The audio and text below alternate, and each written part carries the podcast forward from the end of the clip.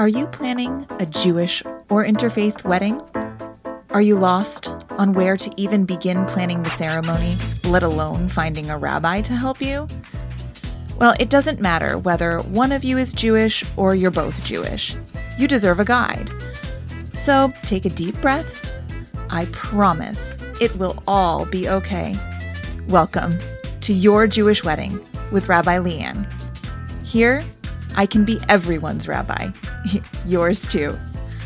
My guests and I will share everything we know to help make your Jewish or interfaith wedding full of tradition and perfectly yours.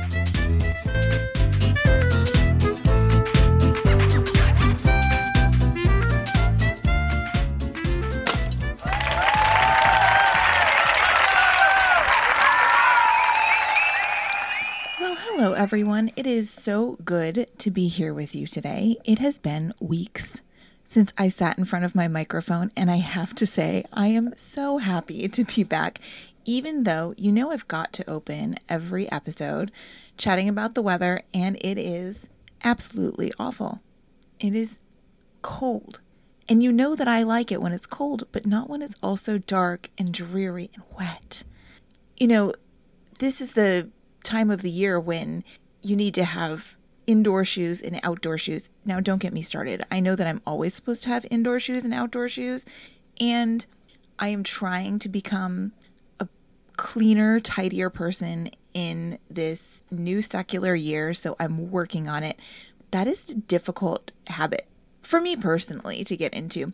Anyhow, the nastiness, the cold, wet mud, it's too much it's too much. And for those of you who have seasonal affective disorder like I do, this is when the mood starts to go downhill. You might think that it's around winter solstice, which is obviously the day that we have the least sunlight of the entire year.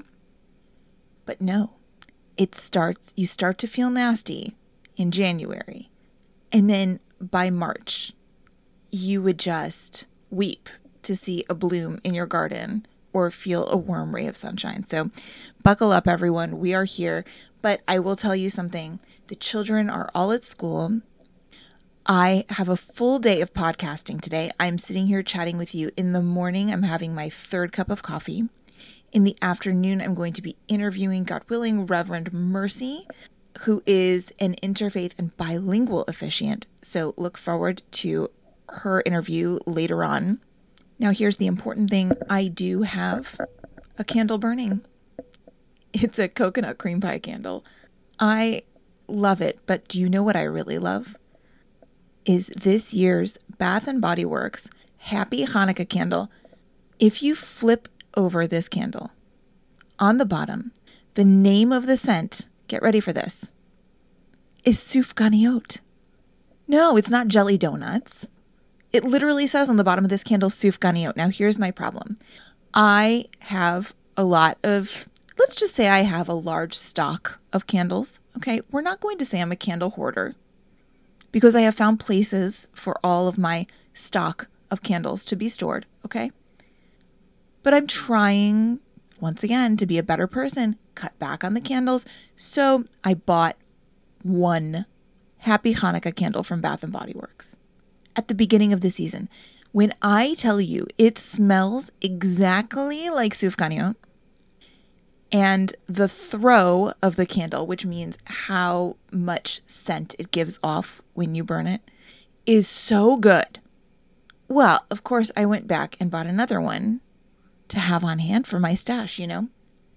So fine. Then it was Candle Day, which is a, just another candle sale day. I think I the candles were down to like $11 or something. So I bought a few more. Well, now, wouldn't you know it? It's the semi annual sale. These Sufganiyot candles are selling for $6 in some sense. I don't know. Is it $7? Something insane. Now, you guys are saying, Rabbi LeighAnn, you clearly need help. Well, I do burn them. And I do have a policy. I don't like to spend much more than $10 per candle. Okay. And they burn for 40 hour 40 hours, 30 40 hours. And they do last a long time in this house because my husband, God bless him, he has issues with a lot of scents. So we're always just doing this sort of dance of like, which ones can you deal with? Maybe he's going to be out of the house for a while, so I burn one. Anyhow, they last a long time. Long story short, I purchased eight candles at the semi annual sale price. And God help me, I went back to the website right before I hopped on here. I was like, oh, I'll just tell the listeners whether they're on sale, as if I'm even going to post this before February, right? Because I have a I have episodes in queue. You guys aren't even going to hear this until the Sufganiyot candle is long, long gone. Anyway, if you're one of my Columbus, Ohio couples and I'm going to meet you in person and you want a Sufganiyot candle, let me know. I'll bring you one because just to show you how not of a hoarder I am, how I am not a hoarder. I'm not a candle hoarder. I am willing to share the love. Actually, one of my couples getting married, I think you guys are getting married in October this year. I sent them a candle in their welcome package. That's how healthy I am. That's how well adjusted. Anyway, here we are, five minutes into this podcast, and I'm still talking about the weather and candles. So that's what you get when you sit down to listen to a podcast with a middle aged lady who has nerdy interests and wants her house to smell good all the time. Okay. Well, we're here today, everyone, to speak about the ritual of circling in a Jewish wedding. Now, as I record this episode, I'm co working, which means I'm working alongside somebody else. And I told her, Cassandra, if you're listening, I told Cassandra I was going to be done recording within the next 50 minutes. I think we all know that that's almost certainly not going to happen. Listen, the circling episode started just like so many other episodes where I was like, I'll just write a few quick notes. It's not that big of a deal, not such a huge topic to talk about, no problem. I have still not decided whether I'm going to split this episode into two parts. I think it's really interesting, by the way, that the episodes that we're splitting into two and three parts, it's following a pattern, isn't it? We're learning about the history and the origins of each custom or prayer and then there there always seems to be this whole other part it takes me a long time to go through the way that modern couples are adapting this ritual now is this healthy in a podcasting sense maybe not so much and maybe some of you are annoyed by all the split up episodes but let's look on the bright side in the sense of judaism i think this can only be a sign of a healthy ethno religion slash culture that is always growing and changing. And, you know, that's what we're here for. So, whether this is one or two parts of an episode, I am glad you're here. I'm happy to be here with you. And we will get through this together, just like circling, which seems to be circling is kind of like like the ACT of a Jewish wedding ceremony. Let me explain. Can you tell my teenagers are getting ready to take their high school standardized tests for the first time? so it's like nobody likes the idea of having to do this thing they're not even sure is like necessary or important, but everybody knows that it's part of a Jewish wedding, okay? When the couple arrives at the chuppah, there is some form of one of them or both of them walking in circles around the other. Whenever I talk to couples about this ritual, I'm telling you, it's like they knew it was coming. They knew I would want to know about it. There's a little bit of a cringe face. Oh, do we have to do that? I think I have had maybe two couples total enthusiastically be like, Yes, Rabbi LeighAnn, we are here for it. Okay. I will also tell you preview of this the back half of the episode, which is going to be modern slash contemporary couples. This is a unique Jewish wedding ritual for me personally because most of them I'm not like invested in at all. But this one, I have to tell you, it's pretty close to my heart for a number of reasons and not in a not in a personal way by the way in a professional way i really truly love this ritual of the people who get to the chuppah about to get married who do the circling, it is there is just something about it that I love. And I I actually know what that something is. There are several somethings and we will talk about it. But before we get into that, you all know how every topic starts on this podcast. We are going to go back to the origins of this custom of circling the bride circling the groom or the groom circling the bride or bride, bride, groom, groom. We do not, you guys are waiting for me to say, let's go back to Bible times. Guess what? I'm not going to say that in this episode. so, this is one of those customs that we are almost certain is non religious in origin, and in fact, just what I like to call superstitious. So it's a superstitious thing that became popular in the Jewish community and continues in some way, shape, or form to this day.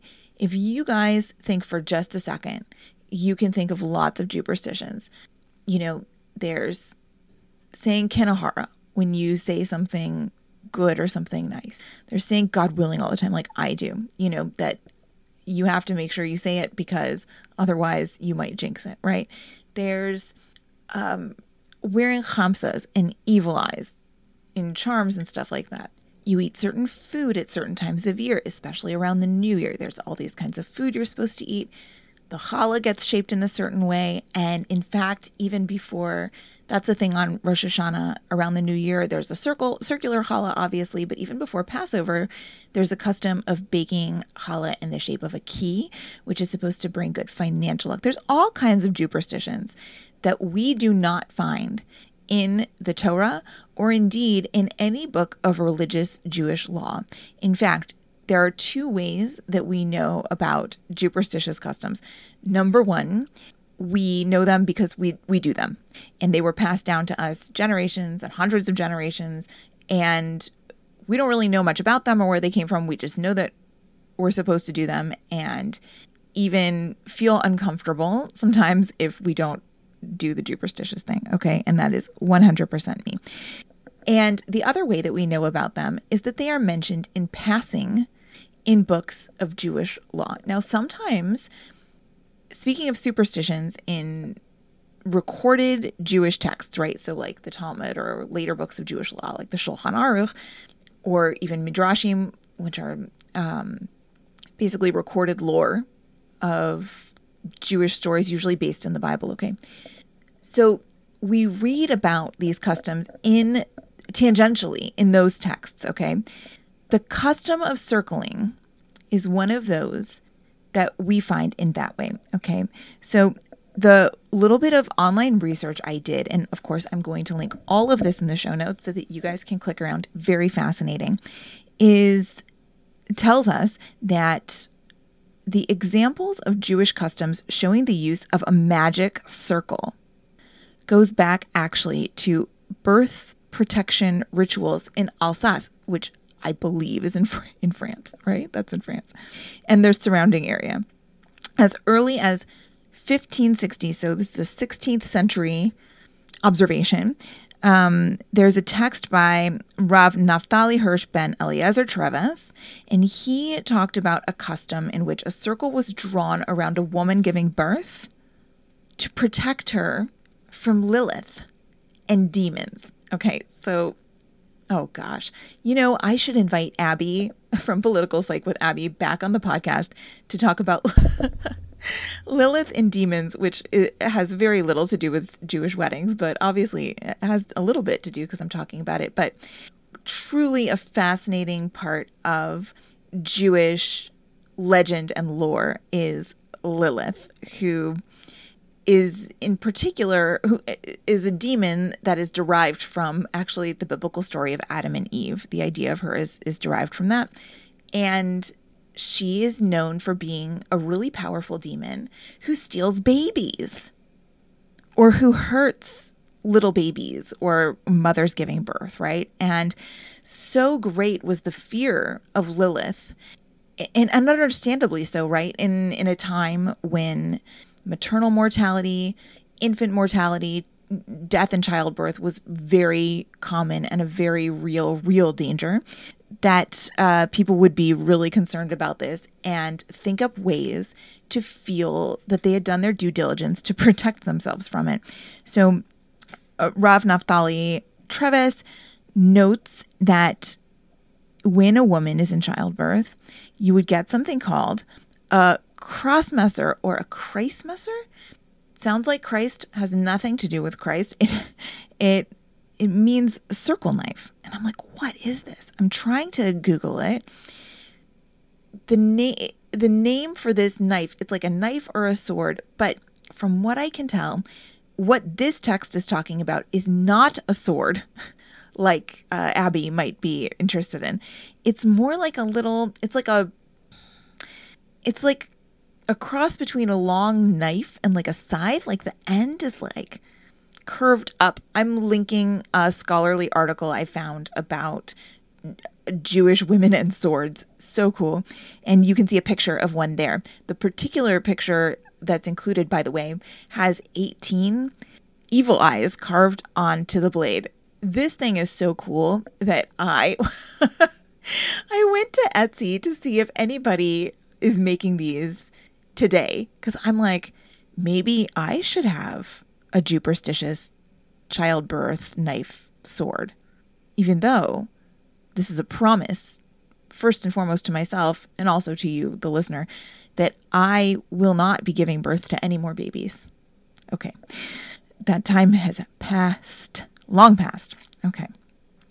Fast forward a little bit, uh, actually 200 years. There's an historian, Paul Christian Kirschner. So I don't know, Kirschner, is he Jewish or not? Because his middle name's Christian. Probably not. Okay people who know things about last names. I think Kirschner is something to do with cherries in German. Okay. Um, so he has written, though, apparently a description of Jewish birthing customs, and it includes an illustration showing the, the childbirth bed with a knife or a sword like next to it. And another historian also describes a sword placed near the pregnant woman in the 18th century, in that same time period indicating the likelihood that this custom continued through the centuries. And there are also oral accounts from 20th century Baden Württemberg in a publication by the Jewish Museum of Switzerland, which talks about making circling movements with a knife in order to protect a woman in childbirth.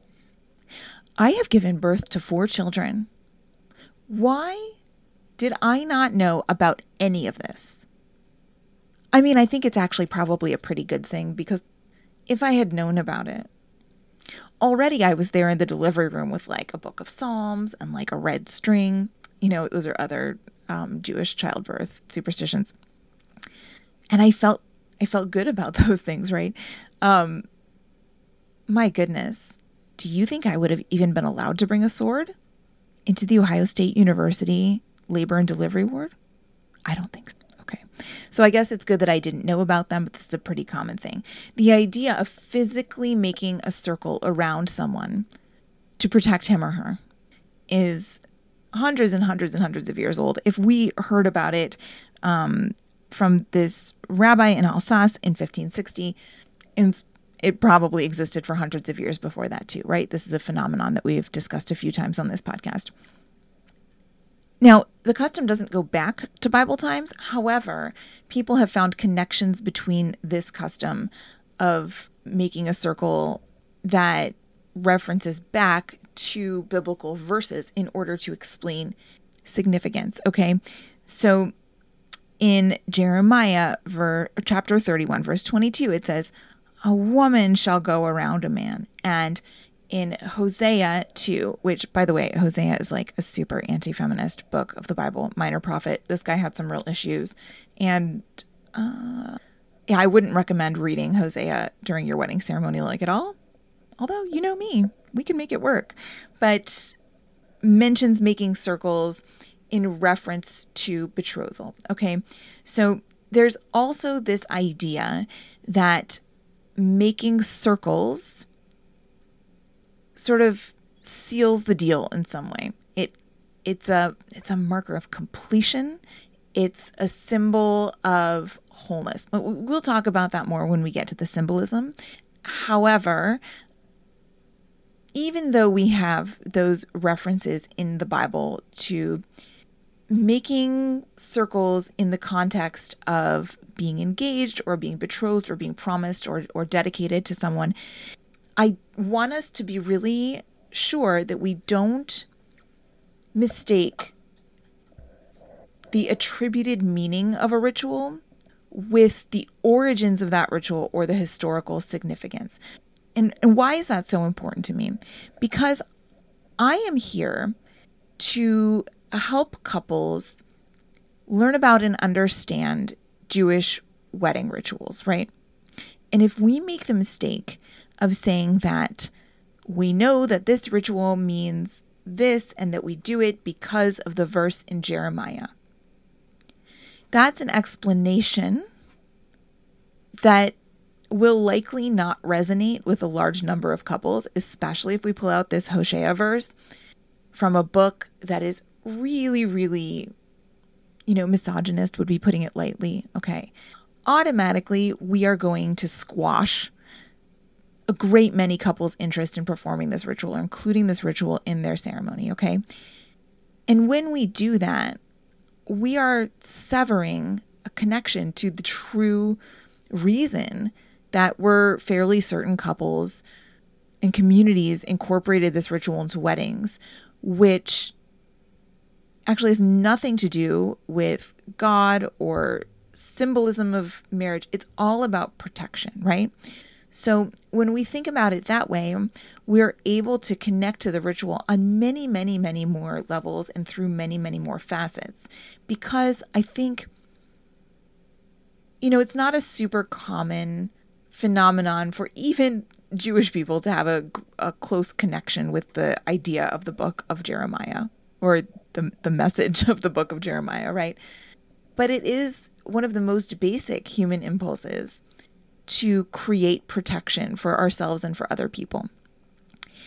And when we look at the ritual of circling in that way, in this very historical, cultural context that we think we got it from, we are able to connect to it in a much more base way, in a much more emotional way, and in a way that we can imagine is a direct line to our ancestors.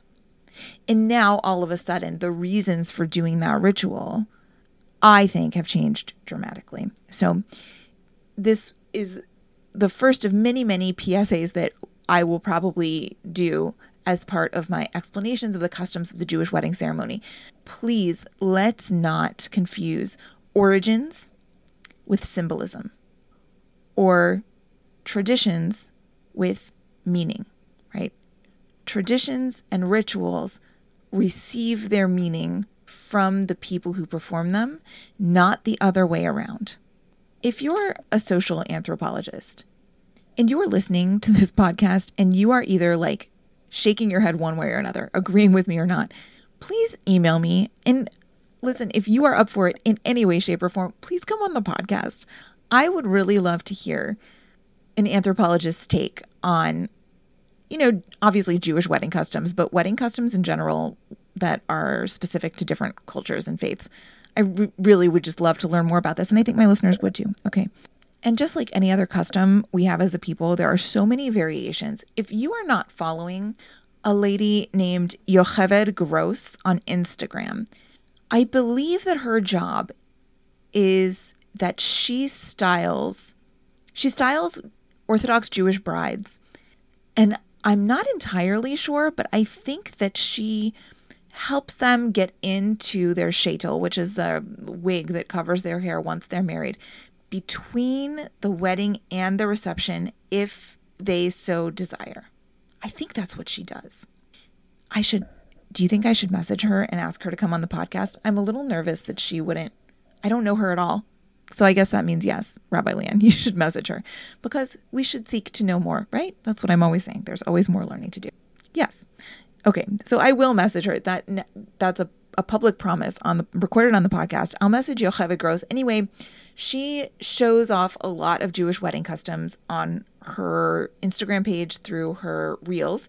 And she posted something a few weeks ago which I did not know about the ritual of circling, which in which is that in the Skver and Lubavitch, Chabad Lubavitch communities, which bo- these are both uh, dynasties within uh, Hasidic Jewish tradition. Okay, so you'll hear, hear people call Hasidim ultra Orthodox Jews, which I don't know, that term just sounds so like really judgmental and also kind of like a cleaning product, maybe. So I don't really love the term ultra Orthodox Jews for some reason. And I listen also to the Ask a Jew podcast. If you are at all interested in Jewish conversation or Jewish life, please pause this right now.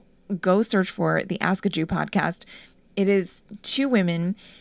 One, Chayalea, is a Hasidic Jewish woman who also is the executive director, I believe, of her Hillel Jewish Student Center on campus. This job is so involved. I don't know how she has time to breathe, let alone podcast. But anyway, I'm very impressed by her. And Yael, who is a secular Israeli woman who works in media and who has been in the army, and I believe she lives in New York now. They have all kinds of conversations. Anyway, I think in the last episode of Ask a Jew, I think Chayalea said she doesn't like ultra Orthodox either, that term. I don't know. If you are ultra Orthodox and you're listening to this, email me and tell me if you like the term or if it annoys you. Your Jewish Wedding Podcast at gmail.com. All right. Anyhow, let's go back. Was that our first big tangent? Almost certainly it was not our first big tangent of the episode. Here you are. You're back again even though you know this is going to happen. Okay. In the Skver and Lubavitch factions of Hasidic Jews, so we're talking about very, very um, detailed observance, intense observance of Judaism, it is a tradition for all four of a bride's parents to accompany her as she circles the groom under the chuppah. Okay. And this bridegroom stuff, we're going to talk about that in a second when we talk about procedure for how to do this. We'll talk about it more in what is almost certain to be part two of this episode, the next episode, because, well, by my count, we are here at already 28 minutes. Okay. It's whatever. You know, who doesn't like an extra podcast episode to listen to while they're doing chores or walking the dog or whatever? So, Yocheved says that it is a tradition in this community that all four parents accompany the bride while she's circling the groom. And another variation that I found is that even though most couples will do um, a clockwise circle, in some places it is considered good luck and, in fact, very important to only walk counterclockwise. Okay, so those are traditional variations. Obviously, we will talk about modern variations in the next episode. Lastly, in videos or photos of Orthodox weddings or more observant or traditional weddings, I almost always see the bride walking with her mother and the groom's mother, and the women are holding a candle in like a little hurricane shade or whatever. And I tried looking up why that is that they carry them, and there were some vague references to, you know, the symbolism of light in Jewish culture. And this reading by the Baal Shem Tov that I think I mentioned maybe in the last episode I recorded solo. I'll include it in the show notes. Lastly, in most traditions, the number of circles is seven, and we'll talk about some explanations for that in the next episode. But in some communities, the number of circles is three. Because in that verse in Hosea in chapter 2, this is the explanation people give. It says, I will betroth you to me, quote unquote, I will betroth you to me three times. So that is why in some communities, apparently, it is three circles instead of seven. So keep that in your back pocket. And when we get to the next episode about variations and the ways that modern couples tackle this ritual, it could be an explanation for you if you like it. Okay. So, those are some of the variations on circling under the chuppah or in front of the chuppah that we see in a more traditional Orthodox context. So you can see that I've tacked this onto the discussion about origins because I want to really drive home the point that when people ask what is the right way to do this ritual, that you all understand that the quote unquote right way doesn't exist, even in the most traditional, the most old country, the most orthodox of settings. Okay. We are an interesting and varied people. And we pick up our customs from all around. Remember what I'm always saying the Jews love to be fashion. And this ritual of circling is no exception to the way that our customs and behaviors have shifted and changed depending on where we lived, where we came from, and what feels like the right thing to us or what we're doing to honor the way that our parents and our grandparents did things. So, we're going to take a short break and I'm going to expand our conversation about the origins of this ritual by touching a little bit on the ways that we see circling show up in the wedding traditions of other cultures and faiths. Welcome back. I have to tell you all, I adore the ritual of circling at a Jewish wedding purely because of the many explanations and sort of vibes that go along with it, which again, we are going to talk about in the next episode. But I do think that I'm going to post that episode like quickly after this one. So if anybody's like dying to hear all the reasons and explanations for the ritual and the variations on it, it you won't have to wait too long. No promises, bli neder, but uh, that's that's what I'm thinking. So, one of the reasons that I love this ritual so much, especially as a rabbi who officiates a lot of interfaith weddings, is that it is such common symbolism and even practice across cultures, particular to a wedding. This blows my mind when I think about how wonderful it is. You know, it's it's so cliche to say, "Oh, we have so much more in common than things that we have not in common." Well, I have to tell you. In a Jewish wedding, there's kind of a lot of stuff that other weddings don't have. Okay? That's just that's the fact of the matter. I don't know what else to tell you. So, when we have something that other cultures and faiths literally do almost the exact same thing in their wedding ceremonies, it is so exciting because then if you are a Jewish person and you happen to be marrying somebody who comes from that culture or that faith, think of how powerful it is that your people in your faith going back generations have been doing this same ritual as your beloved's family culture faith going back generations it, living in the world almost parallel to each other in this one aspect of the wedding ceremony. Gosh, maybe it's just my family's love for Into the Spider Verse and parallel universes, you guys, but I think that this is just one of the coolest things that happens. It speaks to the deeper impulses of our humanity that when we think of ways to symbolize what it means for two people to come together, people of the Jewish faith and people in Greek culture and people all over India, this humongous country of India, all are walking in circles at their wedding. What a cool piece of knowledge to carry with you that, yes, we do have so many differences. But when you drill down, sometimes you find things that independently right? Without hardly any communication across centuries and centuries between Jews and Greeks and Indians that tie us together. There's that little thread of connection. I love it. So, the specifics there are lots of interreligious and intercultural connections. In Greek weddings, there are at least two circles and usually three, from my understanding. I should have Father Demetrius, who is my uh, Greek Orthodox priest buddy here in Columbus, Ohio. I should have him come on the podcast, shouldn't I? We officiated a wedding together a couple years ago. He was not together. He came up and gave a blessing, but gosh, what a fun guy. And he knew so much, as you would expect a priest to know, I guess.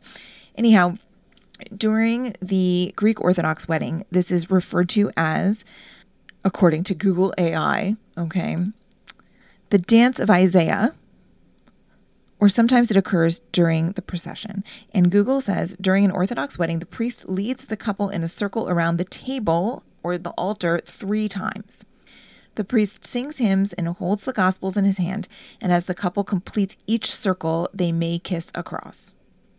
This is seen as a religious dance, and while wearing it, oh, the couple is also wearing the Stefana, which I think is like it's almost kind of like the lasso, I think, in in South American Hispanic wedding traditions where it it's like a garland that ties the two of them together. Oh no. The Stefana see, I need to do better research. Okay, the Stefana is maybe a crown? I'm not sure. Regardless of what it is, the best man or and or maid of honor will swap it back and forth 3 times to mark the beginning of the couple's journey together. Now that I think about Greek weddings, I think they each wear a crown. So maybe there's a switching of, of the crowns. Again, though, we have this crown and this exchanging of this circular form between the two people that indicates some kind of protection, yes, but also joining them together, which of course also we see in the rings. And obviously, we will have an episode on rings, at least one episode of rings, right? And while the couple walks, while the couple does circles, it is customary for guests to throw rice at them. And then there's another circle at the Greek Orthodox traditional reception called a sirtaki, and the guests hold hands and dance in a circle. Hey, have you guys heard of that ritual before? Or have you seen some amazing wedding reception pictures from Jewish weddings of guests dancing in circles? Yes, you have. Okay. I mean, Greece is really close to the land of Israel, right? Maybe Greeks like to be fashioned just as much as Jews, and that's where we both got this whole thing about dancing in circles and walking in circles. Okay, but, but, there are also Indian wedding traditions that involve circling. Now, you all heard me geek out about Indian weddings already because I was talking about the mandap and how similar it is to the chuppah. If you're a Jewish person marrying an Indian person, congratulations because obviously Jews and Indians are both incredible groups of people and cultures and religions. Indian's not a religion, I know that. But also because your wedding planning is going to go so easily. We have so many things in common between Jewish wedding ceremonies and Indian wedding ceremonies. And if you are a Jewish person marrying an Indian person, please email me. It, listen, even if you don't want me to officiate the wedding, you have priests or whatever for that or you know your cousin's doing it or whatever please invite me i want to see i I've never been invited to an Indian wedding. Yes, I know they last hours and hours. Yes, I know I need to bring snacks. I will. I promise I'll be a good guest. I'm not going to complain. I just want to come see it. Okay. All right. So, in North Indian weddings, so India is a humongous country. In case you're like geographically illiterate, India is a humongous country, which means that the customs of the people who lived in India like vary widely from place to place in India. So in North Indian weddings, at the beginning of the ceremony, the couple walks seven circles around a sacred fire. The fire symbolizes purity and this and sustaining life. And Jewish weddings are all about life too. We don't have fire, not so much. Sometimes we have candles. But listen, you could see how easily we could make this all work, can't you? All right. Each circle that the couple makes around this fire represents a specific blessing that they're asking of the gods. Or I guess some people say that they're also making promises. So the blessings are for Dharma, which is righteousness, Artha, which is prosperity, Kama, which is for love, fertility, and family, and Moksha is for spiritual liberation. I don't know if I'm pronouncing these right. I try my best. Okay. There's an Indian custom from a different location or custom where the couple circles the sacred fire four times. And finally, at least in my notes, in a southern Indian custom, the Saptapadi, the couple takes seven steps together to signify their seven vows. Thank you, Google AI, once again. Now, the most prominent circle walking customs that I found and that I know of involve Greek Orthodox weddings and Indian weddings Obviously, if you know of others or want to talk about others, please, please email me, your Jewish wedding podcast at gmail.com, and come talk to me about it. Finally, though, I was thinking to myself, I was like, I think that there's something in pagan weddings. Obviously, there's like a hand fasting, but apparently during that hand fasting, it is customary for the guests to stand around the couple in a circle while they bind hands. So it's a little bit of a sort of inside out situation where instead of the couple walking in the circles, it's their guests circling them. But there's still this vibe of protectiveness and this idea that we are holding them in a separate individual space. Okay. And that's a wonderful place to leave off on this episode. This discussion of the origins and the cultural commonalities of circling in the wedding ceremony. There's so much to talk about in terms of significance and in the way that modern couples adapt this ritual to their own weddings that we are going to talk about it in the next episode, okay? And I know you're so excited for it. Like I said, I will try to post it um, quickly after this one instead of waiting a whole week, but you know, bli neder, no promises.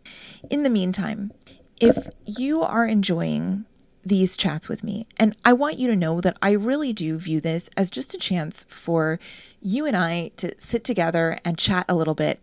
I obviously would love to have listeners come and actually chat with me on the podcast. So if that's you, email me your Jewish wedding podcast at gmail.com and just come talk. You know, I think that there's a lot of pressure in the podcasting world to have like a schedule and episodes and topics and notes and whatever.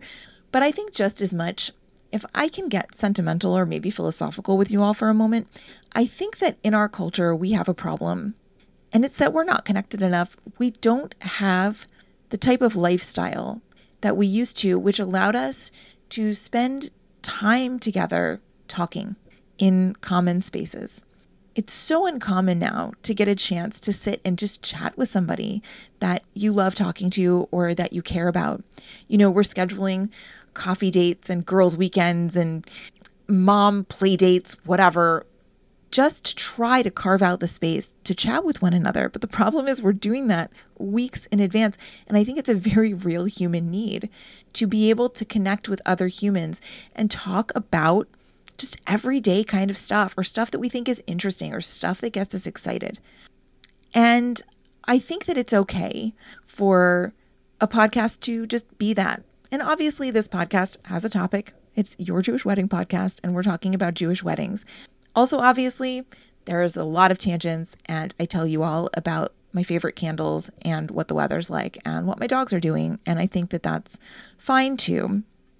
Anyway, if you have found some value, entertainment, warmth, a place to be and to feel comfortable and to feel supported and held and heard on this podcast, please consider taking a moment to leave me a rating. Obviously, five stars is best, but you know, whatever you think I deserve, obviously, or a kind review. It doesn't have to be a top notch A plus review, but a kind review. What that really does aside from feeding my ego, which doesn't really need much to eat these days, honestly, I'm a middle aged lady. If somebody out there like loathes my podcast and needs to tell me about it, it might make me sad for a moment, but it won't ruin my day even. Okay. So I don't need your good reviews personally. You know who does need them though?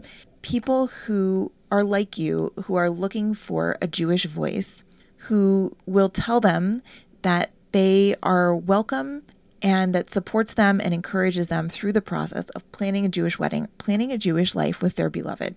When you leave a rating or a review, it helps those people find this little space that we've carved out in the podcasting realm. Okay. And so, more than me appreciating them, think about the people like you who might also appreciate it. And who knows, maybe one day you'll meet them, or maybe one day you'll say, Oh, we both listened to that podcast. How disorganized and crazy is that, Rabbi? But what a lot of fun, also, too, right? If you would like to be a guest on this podcast, if you are a wedding vendor or an expert on Jewish weddings or a social anthropologist or a nerd, and you would like to talk about any aspect of cultural wedding traditions or contemporary wedding traditions, or even very specific topics that have to do with weddings at all, email me at yourjewishweddingpodcast at gmail.com. I would love to have you come onto the podcast and ask any of my guests. We have a great time here. It's very chill, it's very fun, and I think we both get a lot out of it. If you are planning a Jewish wedding, or if you have planned a Jewish wedding in any capacity, Jewish or Jewish interfaith wedding, right? Please email me and come chat with me on the podcast. Everybody wants to hear about weddings. Who doesn't like to hear about somebody's wedding? And in particular, you know, I say it all the time, but population speaking, there are just not that many Jews in the world. And so when you find somebody else who has been involved in a Jewish wedding in any way, you get kind of excited. So let's chat. And I mean, not to brag or not to like dangle a carrot in front of you, but sometimes I send little presents to the people who have been guests on my podcast, and that brings me great joy. And I think it brings them a little bit of joy too. So, anyway, you know where to find me, your Jewish wedding podcast at gmail.com. If you would like to work together on your Jewish wedding or your Jewish interfaith wedding, I'm currently expanding the number of ways in which people can work with me on their Jewish wedding. So, keep a lookout for that on my website, yourohiorabbi.com or everyone's favorite rabbi.com. You can find me there as well, same website, shared URL. And go to the little section of the menu that says contact, just drop me a message. They come to my regular Gmail inbox through the website. I'll reply to your regular email. It's not like we're going to be re- communicating through some weird website. Okay, don't worry. Or find me on Instagram at your Ohio Rabbi. The podcast has its own Instagram at Your Jewish Wedding Podcast. So until next time, when we actually talk about how you can actually do this actual ritual at your actual Jewish wedding, thank you so much for being here with me. I've had a wonderful time. And remember, there is always more learning to do. Well, everyone, I have had the best time being your rabbi for this episode. I'm so glad you joined me for another little bit of insight into planning your perfect Jewish or interfaith wedding. Until you can smash that glass on your big day, you'd might as well smash that subscribe button for this podcast. I don't want you to miss a single thing. Remember, you can always find me, Rabbi LeighAnn, on Instagram at at your Ohio Rabbi, all one word, for even more tips, tricks, recommendations, and wisdom on Jewish weddings. If you want to work with me on your wedding, you'll find all the info you need at yourohiorabbi.com. Until next time, remember, you deserve the perfect wedding for you. Don't settle for anything less.